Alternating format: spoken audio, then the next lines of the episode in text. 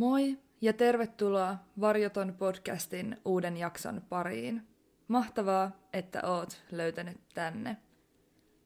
Varjoton on podcast, joka käsittelee erilaisia mysteerejä, mukaan lukien salaliittoteoriat, yliluonnolliset ilmiöt sekä selvittämättömät rikostapaukset. Tavoitteena on ottaa mahdollisuuksien mukaan kaikki oudot, erikoiset ja jopa mahdottomaltakin tuntuvat näkökulmat huomioon, nimenmukaisesti jättämättä mitään puolta varjoon. Omasta mielestäni on aina erikoista sekä tietenkin erittäin traagista, kun ihminen katoaa. Katoamistapauksista niin mielenkiintoisia tekevät yksityiskohdat ja tapahtumien ympärillä leijuvat kysymykset. Miten on mahdollista, että ihminen katoaa jälkiä jättämättä? Minne ihminen voi kadota ja mitkä tekijät vaikuttavat siihen, ettei häntä mahdollisesti koskaan löydetä?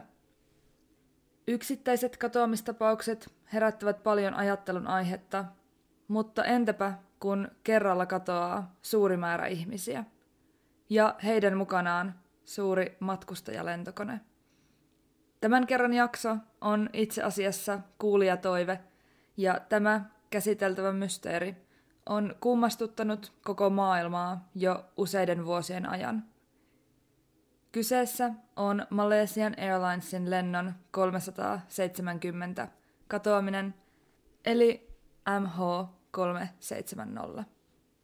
Ennen kuin menen itse tapauksen pariin, haluan tuoda esille aiheen käsittelyn haastavuuden – Jaksoa tehdessäni törmäsin hyvin ristiriitaisiin tietoihin eri lähteiden välillä, mikä tuotti jonkin verran haasteita kokonaisuuden käsittelyssä. Tietoa aiheesta on samaan aikaan paljon ja vähän, niin ihmeelliseltä kuin se kuulostaakin. Eri lähteiden tietoja on haastavaa vertailla, sillä vaikka niissä on paljon samaa, löytyy myös kokonaisuutta sekoittavia ristiriitoja – Toivonkin, että olen kyennyt saamaan jaksosta mahdollisimman selkeän ja etenkin totuudenmukaisen kuvauksen traagisesta tapauksesta ja siihen liittyvistä teorioista. Nyt aiheen pariin.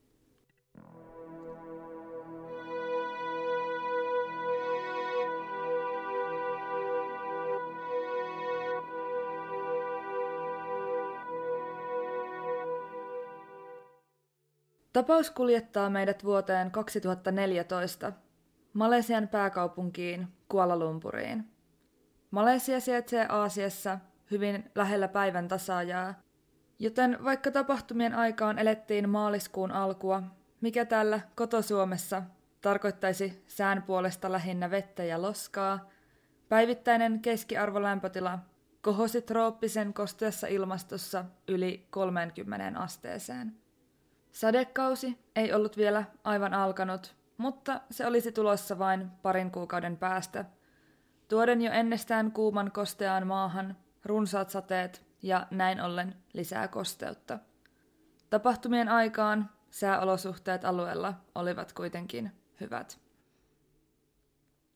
8. maaliskuuta vuonna 2014 Kuala Lumpurin kansainvälisellä lentoasemalla kotikentällään Lähtöä valmisteli Malaysian Airlinesin lento 370 kohti Kiinan pääkaupunkia Pekingiä.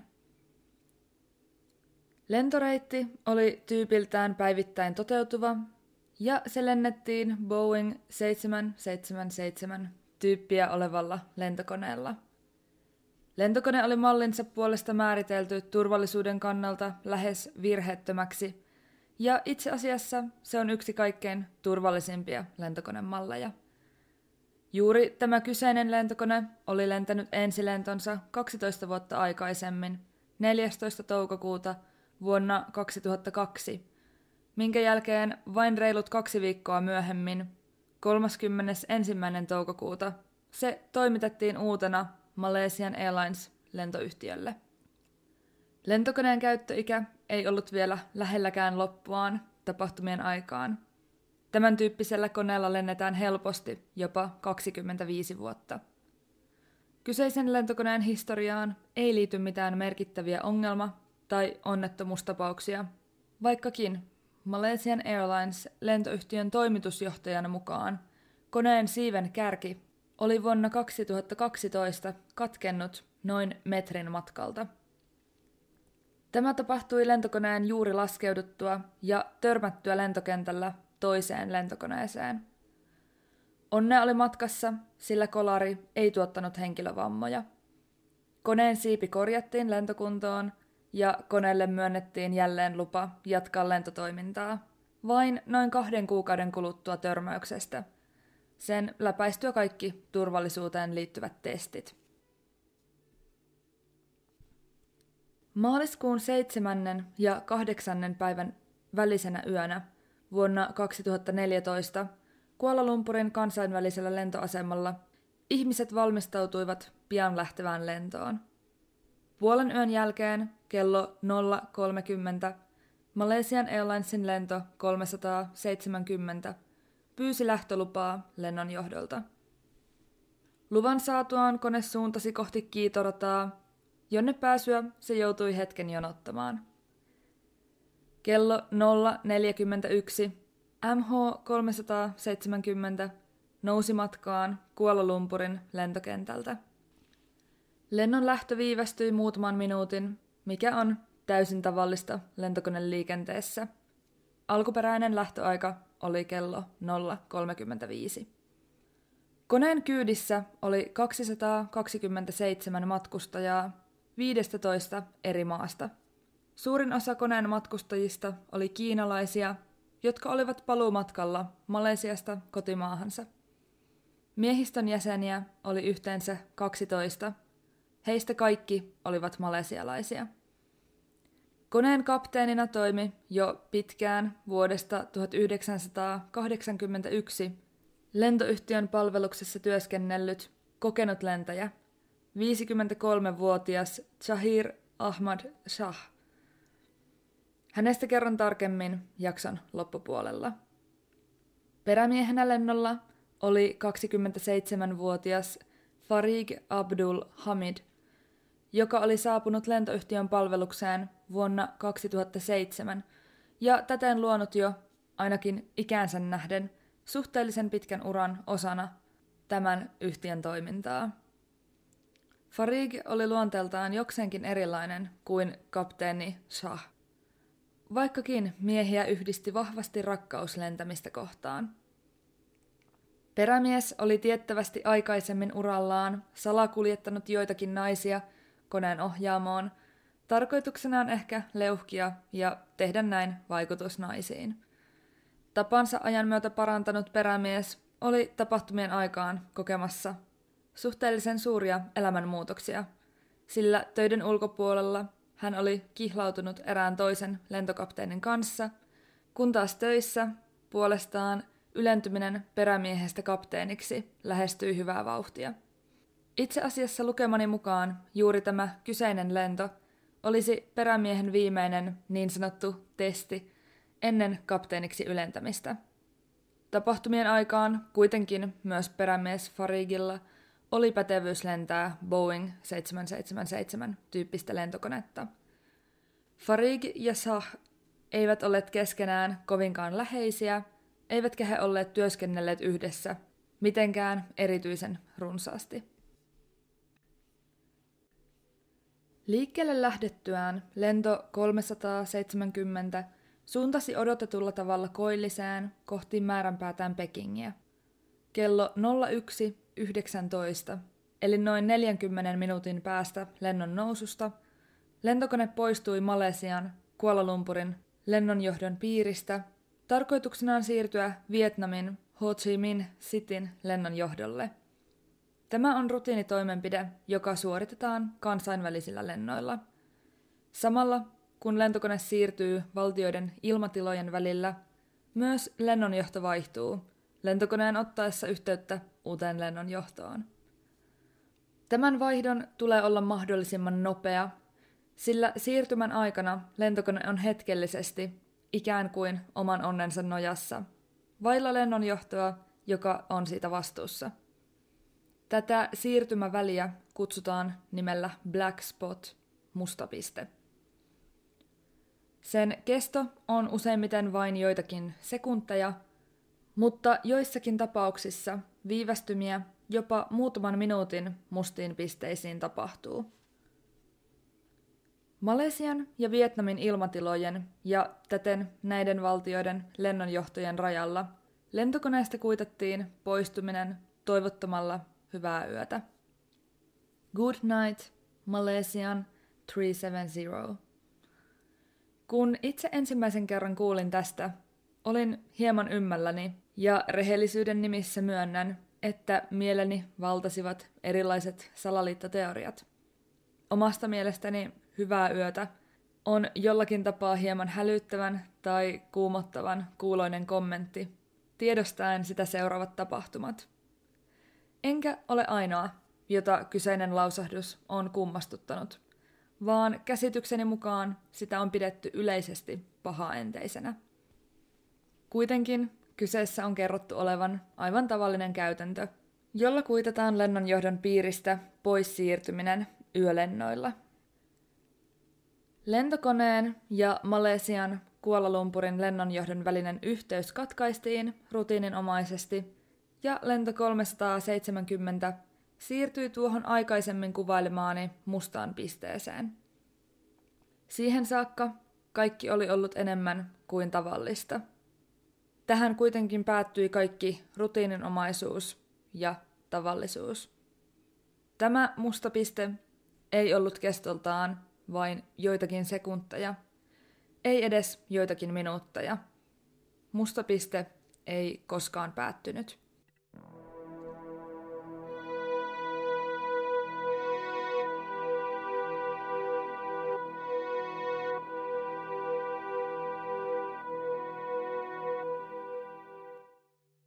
Hyvän yön toivotukset MH370 ja Malesian Kuala Lumpurin lennonjohdon välillä jäivät viimeiseksi viestiksi, mikä Malesian Airlinesin lennolta 370 saatiin lukuisista yhteydenottopyynnöistä huolimatta. Lentokone ei koskaan ottanut yhteyttä Vietnamin Ho Chi Minh Cityn lennonjohtoon, jonne sen olisi ollut määrä siirtyä poistuttuaan Malesian lennonjohdon piiristä. Tämä radioyhteys ei ole kuitenkaan ainoa tapa havainnoida ja selvittää lentokoneen sijaintia ja liikkeitä. Lentokoneissa on laite nimeltään toisiotutka vastain, eli transponderi. Se on signaalilähetin, joka lähettää automaattisesti dataa lentokoneen sijainnista lennonjohdolle. Vain hetkeä myöhemmin Lentokoneen siirryttyä pois Malesian lennonjohdon piiristä, lentokone katosi lennonjohtojen tutkasta, sillä koneen transponderi sammui tai sammutettiin. Tällöin kone lensi Etelä-Kiinan meren yllä ja sen suuntana näytti olevan edelleen Kiinan Peking. Tähän viimeiseen tutkahavainnon sijaintiin liittyy eräs yksityiskohta – joka on tapahtumien kannalta joko erittäin valitettava, epäonninen sattuma tai suunnitelmallinen päätös joltakin taholta. Katoamispaikka osui eri valtioiden lennonjohtojen risteyskohtaan. Kone oli juuri poistunut Malesian ilmatilasta ja Kuala Lumpurin lennonjohdosta, mutta ei ollut vielä siirtynyt Vietnamin lennonjohdolle. Kuten sanottu, on täysin mahdollista, että kyseessä oli vain epäonninen sattuma, mutta toisaalta, jos jonkun koneessa ollen henkilön olisi tarkoitus kaapata lentokone, se kannattaisi tehdä juuri tuolla paikalla, jossa kone katosi tutkasta. Tuntuu uskomattomalta, mutta ottamatta sen enempää kantaa, kuinka asian laita on tämän tapauksen kohdalla, välillä totuus on tarua ihmeellisempää, vai kuinka? Lennon 370 oli määrä saapua kohteeseensa Pekingiin kello 6.30 aamulla, noin viiden ja puolen tunnin matkanteon jälkeen. Kuitenkaan jo reilusti aikaisemmin tutkasta kadonnut lentokone ei saapunut määränpäähänsä odotettuna aikana, minkä seurauksena kone ilmoitettiin kadonneeksi. Todellisuudessahan lentokone oli kadonnut tutkasta jo yli neljä tuntia aikaisemmin. Ja olisikin omasta mielestäni erittäin mielenkiintoista kuulla, että odotettiinko lennon saapumista todella kohteessa tuona aamuna.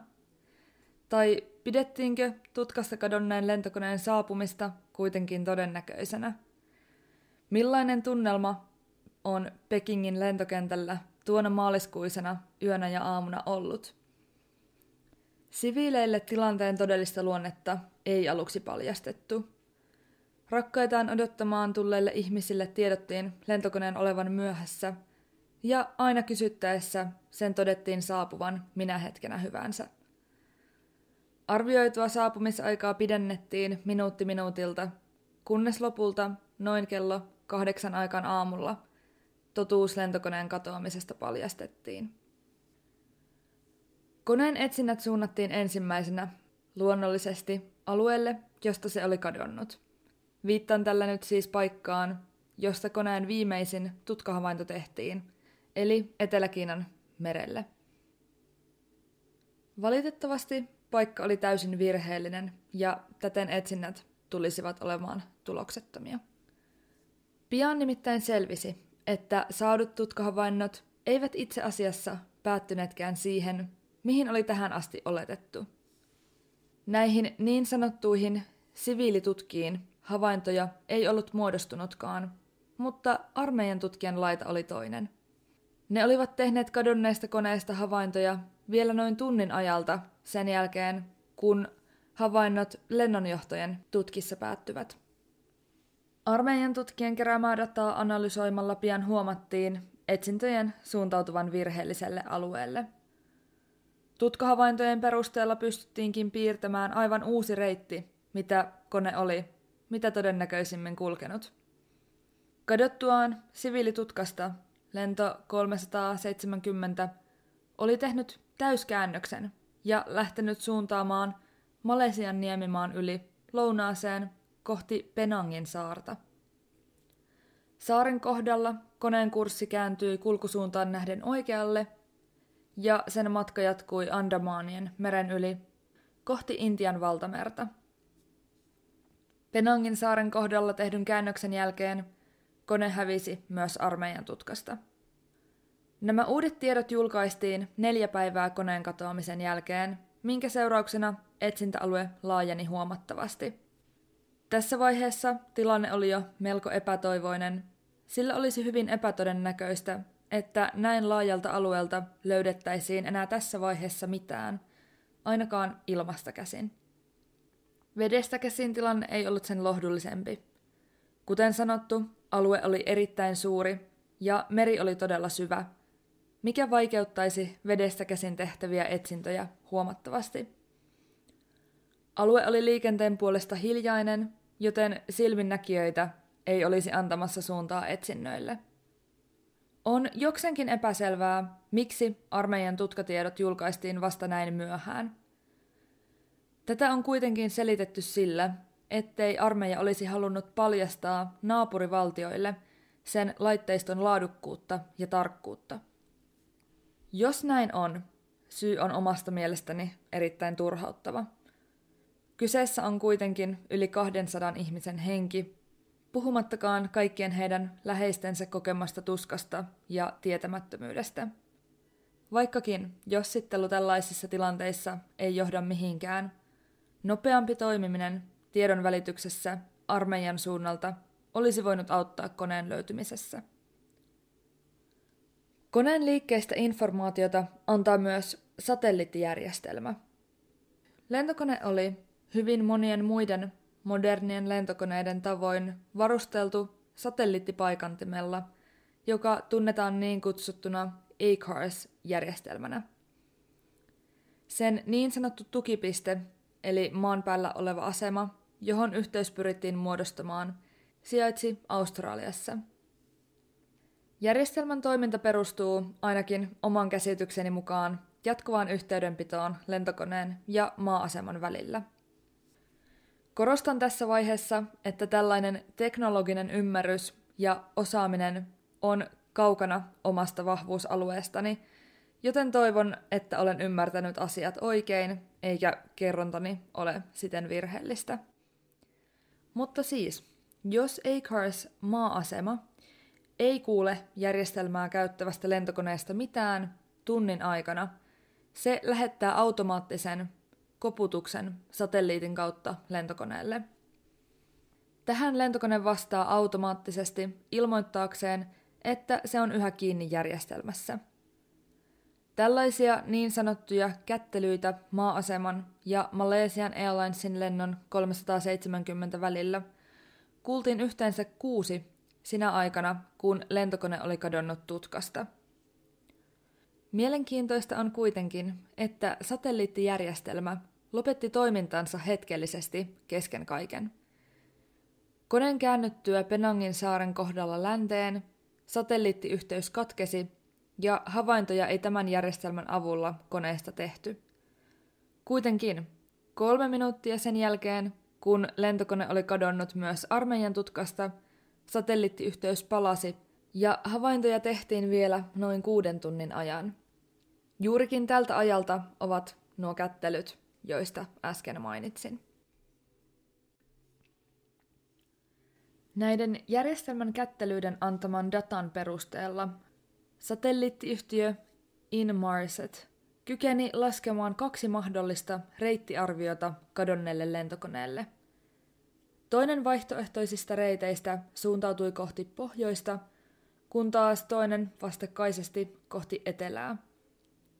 Koska minkään valtion sotilastutkat eivät saaneet havaintoja lentokoneesta, ainoa looginen, järkeenkäyvä vaihtoehto on, että kone on suunnannut kohti etelää, jossa edessä olisi lähinnä pelkkää merta.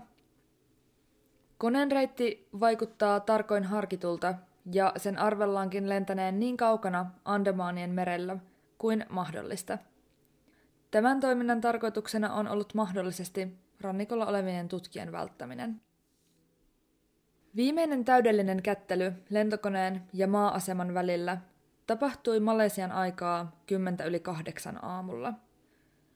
Osittainen automaattinen yhteydenotto saatiin vielä yhdeksän minuuttia myöhemmin, kello 8.19.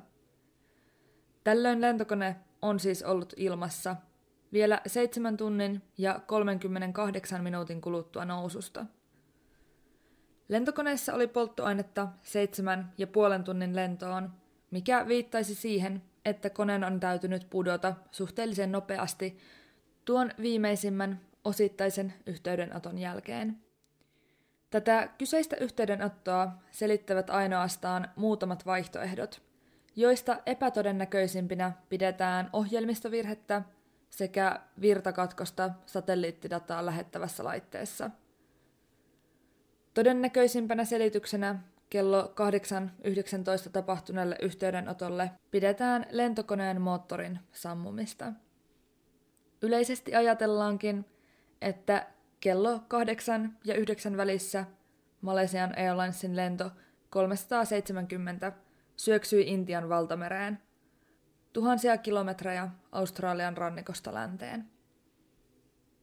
Osa ihmisistä uskoo, että lentokone on lentänyt viimeiset kuusi tuntia matkastaan mahdollisesti autopilotilla. Tätä on selitetty sillä, että koneesta ei ole saatu vastauksia satelliitin yhteydenottopyyntöihin.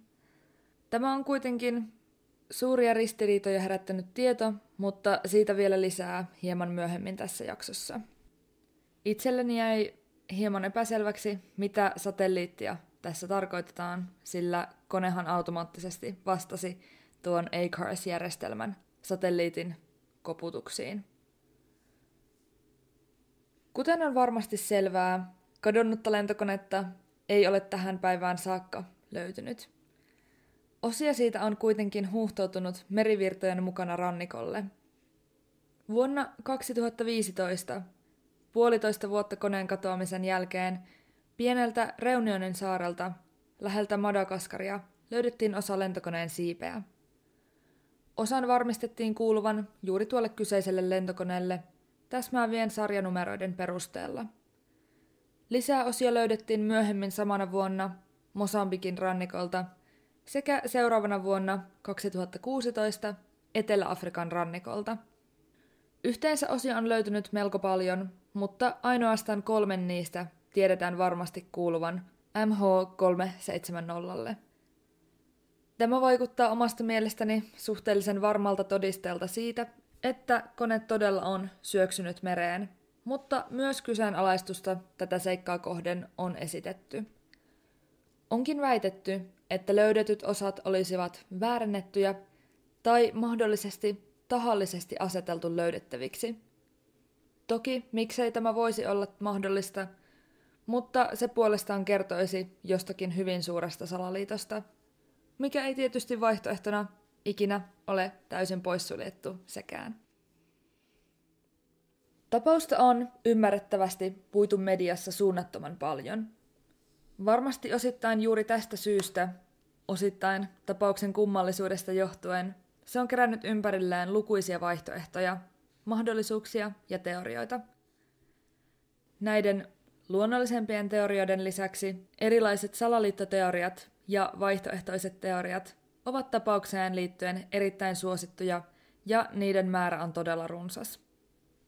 Kuten on hyvin yleistä, osa teorioista on uskottavampia ja järkeenkäyvämpiä, osa puolestaan jopa kaukaa haettuja ja vähintäänkin epätodennäköisiä. Aiheen laajuudesta johtuen en kykene jaksossa käymään aivan kaikkia mahdollisuuksia läpi, mutta käsittelen seuraavaksi joitakin yleisimmin tunnettuja tai muuten mielenkiintoisimpia vastausvaihtoehtoja kysymykselle, mitä oikein tapahtui.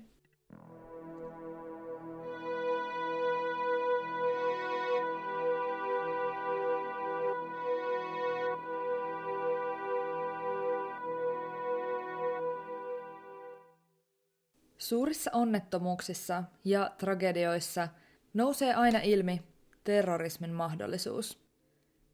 Näin on tapahtunut myös tämän tapauksen kohdalla. Tiedossa on, että Malesian Airlinesin lennolla 370 oli kaksi ihmistä, jotka matkustivat väärennetyillä passeilla. Nämä väärennetyillä passeilla matkanneet henkilöt olivat ostaneet ainoastaan menoliput – Palulippujen puuttuminen onkin yksityiskohta, joka on nostettu esille useissa spekulaatioissa.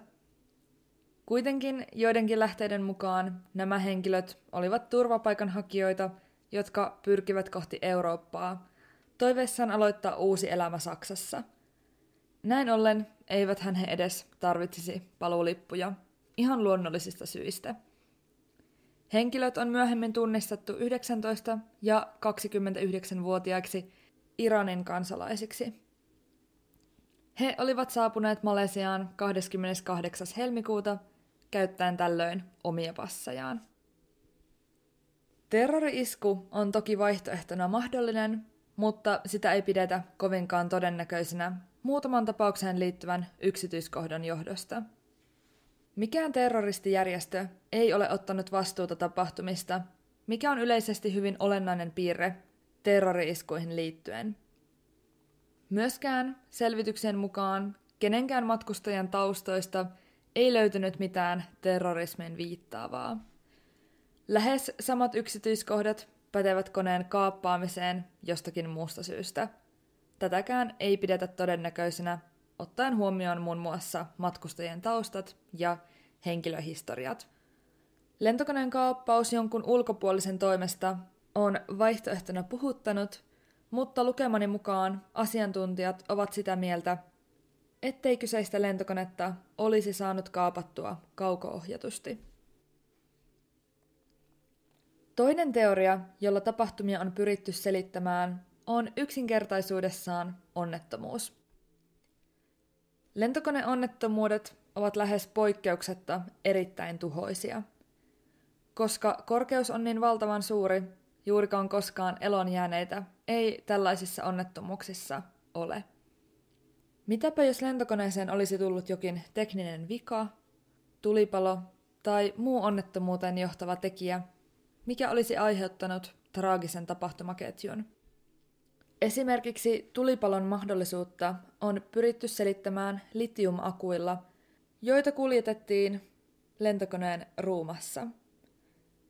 Käsitykseni mukaan tämä on ihan todistettu juttu, että tapahtumien aikaan ruumassa näitä litiumakkuja todella oli.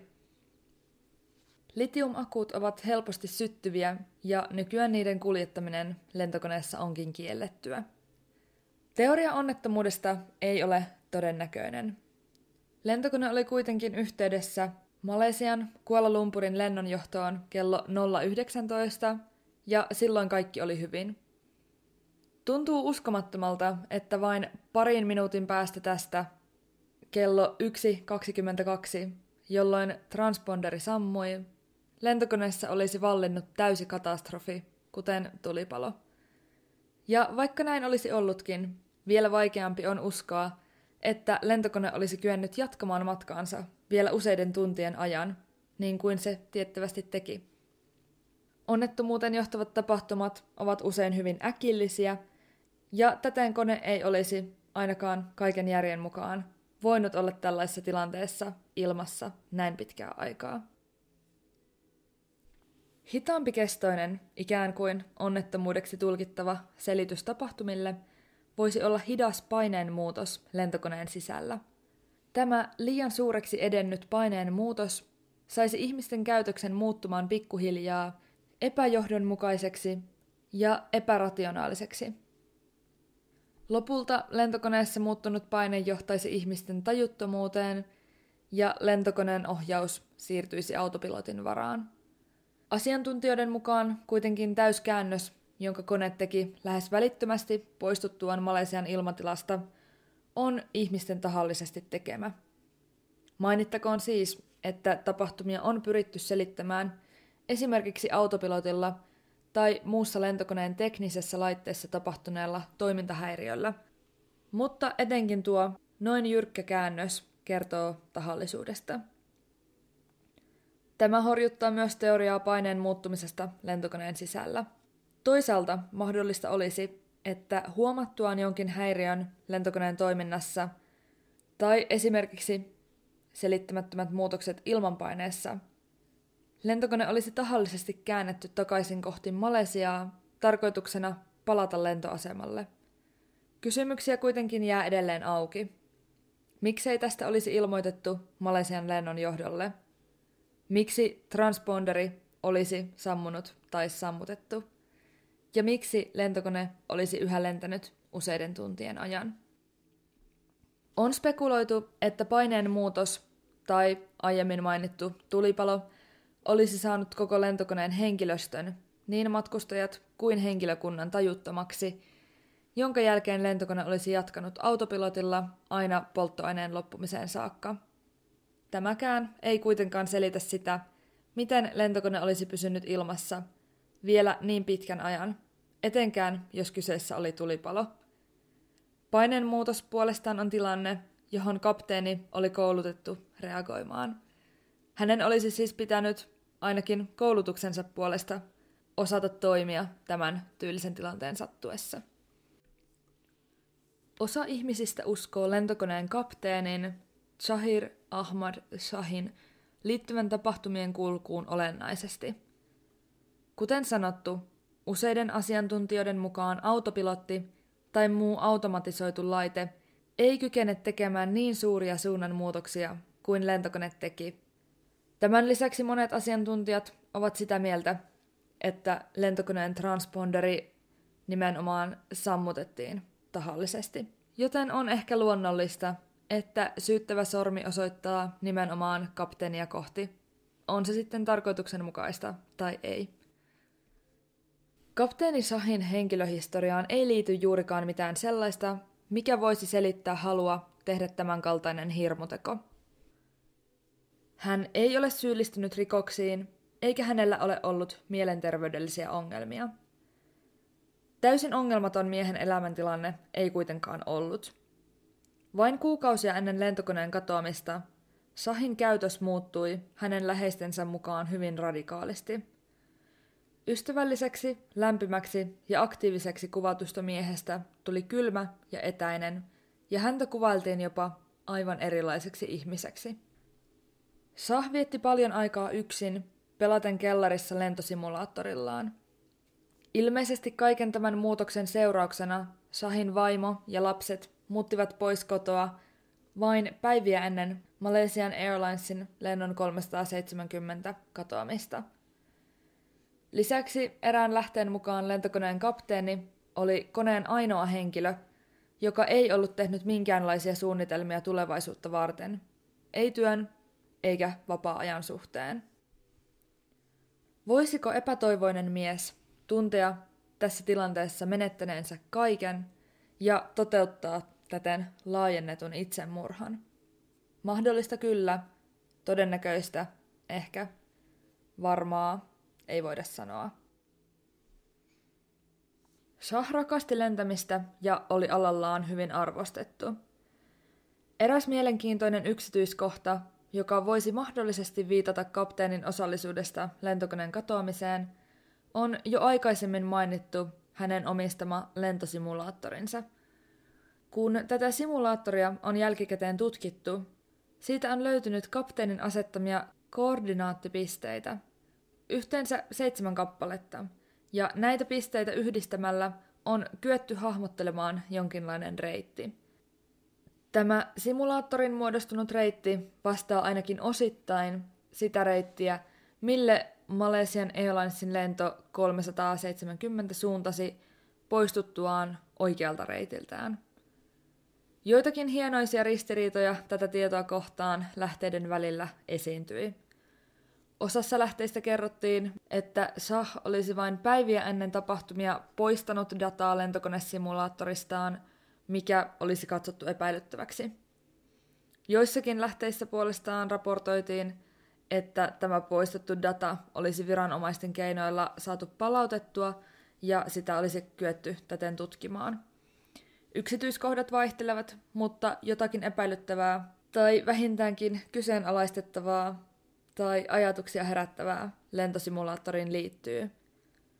Tosin tämä on lähinnä siviilien ja etenkin salaliittoteoreetikkojen mielipide, sillä viranomaisten mukaan simulaattorin koordinaattipisteiden ja lennon 370 toteuttaneen lentoreitin välinen yhteys ei ole jostakin syystä epäilyttävä. Muistatteko vielä Penangin saaren, jonka kohdalla lentokone vaihtoi kurssiaan lentosuuntaan nähden, poikettuaan siis jo runsaasti reitiltään? Sattumaa tai ei, kapteeni Shah oli kotoisin juuri tältä kyseiseltä saarelta. Olisiko mahdollisesti lentokonetta turmioon ohjannut kapteeni halunnut nähdä oman kotisaarensa vielä viimeisen kerran, vai onko kyseessä todella ainoastaan mielenkiintoinen sattuma? Niin tai näin herää kysymys, kuinka kapteeni olisi kyennyt tähän kaikkeen yksin. Ohjaamossa ei hänen lisäkseen ollut muita kuin perämies. Koneen kapteeni olisi voinut joko surmata tai muutoin vahingoittaa perämiestä siten, ettei tästä olisi hänelle vastusta. Lentokoneen ohjaamossa on murtoturvatut ovet, joten matkustajista ei olisi ollut vastusta ohjaamon lukittautuneelle kapteenille – Esille on nostettu myös mahdollisuus siitä, josko kapteeni olisi esimerkiksi lentokoneen korkeutta vaihtelemalla muuttanut tahallisesti koneessa vallitsevaa ilmanpainetta, saaden täten matkustajat tajuttomiksi. Ohjaamossa käytettävät happinaamarit ovat parempia ja pitkäkestoisempia kuin matkustamon puolella, joten hän itse olisi selvinnyt paineeroista siinä missä matkustajat olisivat menehtyneet tai vähintäänkin menneet tajuttomiksi. Tämän jälkeen kapteeni Shah olisi suunnannut kohti Intian valtamerta ja odottanut lentokoneen polttoaineen loppumista. On pohdittu myös mahdollisuutta, että hän olisi surmannut itsensä jo etukäteen lentäen matkan viimeiset hetket autopilotin turvin aina koneen putoamiseen saakka. Tämä kuultu teoria pienillä vaihteluilla yksityiskohtiin liittyen on näistä kapteenin liittyvistä teorioista tunnetuin ja ehkä loogisin, mutta ei todellakaan ainoa. Myös lukuisia, hieman kaukaa haetumpia teorioita on esitetty. Yksi esimerkki tällaisesta on teoria, jonka mukaan kapteeni halusi erota vaimostaan toisen naisen takia, mutta pelkäsi toimenpiteen hankaluutta islamin uskonsa johdosta – Niinpä kapteeni olisi hypännyt lentokoneesta laskuvarjolla veneessä odottamaan salarakkaansa luo. Naisen kanssa kapteeni olisi aloittanut uuden elämän väärännetyn henkilöllisyyden turvin. Lentokoneeseen jääneet matkustajat kapteeni olisi etukäteen saattanut tajuttomuuteen tai vaihtoehtoisesti murhannut tavalla tai toisella. Malaysian Airlinesin lento 370 kohtaloineen ei ole säästynyt spekulaatioilta liittyen toinen toistaan villimpiin teorioihin, erilaisiin yliluonnollisiin asioihin liittyen. Kuten niin monessa mysteerissä, myös tässä tapauksessa syytä tapahtumille on pyritty vierittämään alieneille. Erään lähteen mukaan tähän uskoo itse asiassa peräti 5 prosenttia Amerikan väestöstä, mikä on ainakin omasta mielestäni melko paljon. Lentokoneen katoamista on selitetty alieneiden lisäksi muun muassa toiseen ulottuvuuteen siirtymisellä, niin sanotulla Aasian Bermudan kolmiolla ja Kambodian viidakkoon ajautumisella. Tämä jälkimmäinen teoria on yksi luokasta, jossa uskotaan koneen todellisuudessa päätyneen jonnekin muualle kuin mereen. Nämä teoriat kyseenalaistavat sitä, että kaikki lentokoneessa olleet henkilöt olisivat kuolleet, mikä on siis virallisten lähteiden ja yleisen ajatusmallin mukaan oletettavaa. Kambodian viidakko yhdistettiin kadonneeseen lentokoneeseen Google Mapsin kautta. Mies nimeltä Ian Wilson teki nimittäin erikoisen löydön tutkiessaan Google Mapsia tuon kyseisen viidakon alueelta. Kuvassa näyttäisi olevan lentokone, toden totta keskellä viidakkoa. Se, onko kyseessä lentokone tai etenkään onko kyseessä tämä kyseinen lentokone, on epäselvää sekä melko epätodennäköistä, ainakin mitä tulee tähän jälkimmäiseen kysymykseen. Jos kadonnut MH370 viidakossa olisi, uskon, että se olisi tähän päivään mennessä löydetty, viimeistäänkin tuon Google Maps-havainnon jälkeen. En keksi syytä, miksei joku olisi sitä käynyt tarkistamassa – jos todella olisi syytä epäillä, että kadonnut lentokone löytyy kyseisestä viidakosta. Mainitsin jo aikaisemmin jaksossa mahdollisuuden suuremmasta salaliitosta, joka selittäisi lentokoneen mystistä katoamista. Ei ehkä yllätä, mutta myös tällainen on kehitelty Malaysian Airlinesin lennon 370 ympärille. Teorian mukaan Malesian valtio tai vaihtoehtoisesti Yhdysvaltain keskustiedustelupalvelu CIA olisi halunnut eliminoida jonkun lennolla olleen henkilön. Tätä tukisi se, kuinka tiedot lentokoneen liikkeistä olivat etenkin aluksi hyvin epämääräisiä ja tietoa tapaukseen liittyen annettiin julkisuuteen muutoinkin melko vähän. Todella erikoinen ja melko kuumottava yksityiskohta mahdollisesti tapahtumiin liittyen on Malesian kunniakonsuli Zahid Rasan murha vuonna 2017. Rasa otti osaa kadonneen lentokoneen osien etsintään ja tutkintaan. Hänen ollessa matkalla viemään uusia tietoja, ilmeisesti Malaysian Airlinesin lentoon 370 liittyen, hänet ammuttiin. Tiesikö hän liikaa? Oliko hänellä hallussa olevat uudet tiedot sellaisia, joita ei haluttu julkisuuteen – vai oliko tämäkin vain sattumaa? Täytyy sanoa, että tapaukseen liittyy harvinaisen paljon sattumaa, mikäli kaikki voidaan sellaiseksi tulkita. Myös Venäjän presidentti Vladimir Putin on yhdistetty tapaukseen, tämäkin ehkä vähemmän yllättäen. Putinin motiiviksi lentokoneen tiputtamiselle on esitetty huomion poiskääntäminen Venäjän tapahtumista – vain paria viikkoa aikaisemminhan nähtiin Krimin miehitys, jolloin Venäjä irrotti Krimin niemimaan Ukrainasta ja liitti sen itseensä vastavetona Ukrainan vallankumoukselle. Itse olen aina avoin kaikille mahdollisuuksille tällaisissa tapauksissa, enkä väitä, etteikö yliluonnolliset tapahtumat voisi jossakin tilanteissa olla todellisia tai jopa selittää asioiden tapahtumista, koskaanhan ei voi tietää. Mutta tässä tapauksessa itse uskon, että totuus löytyy jostakin lähempää.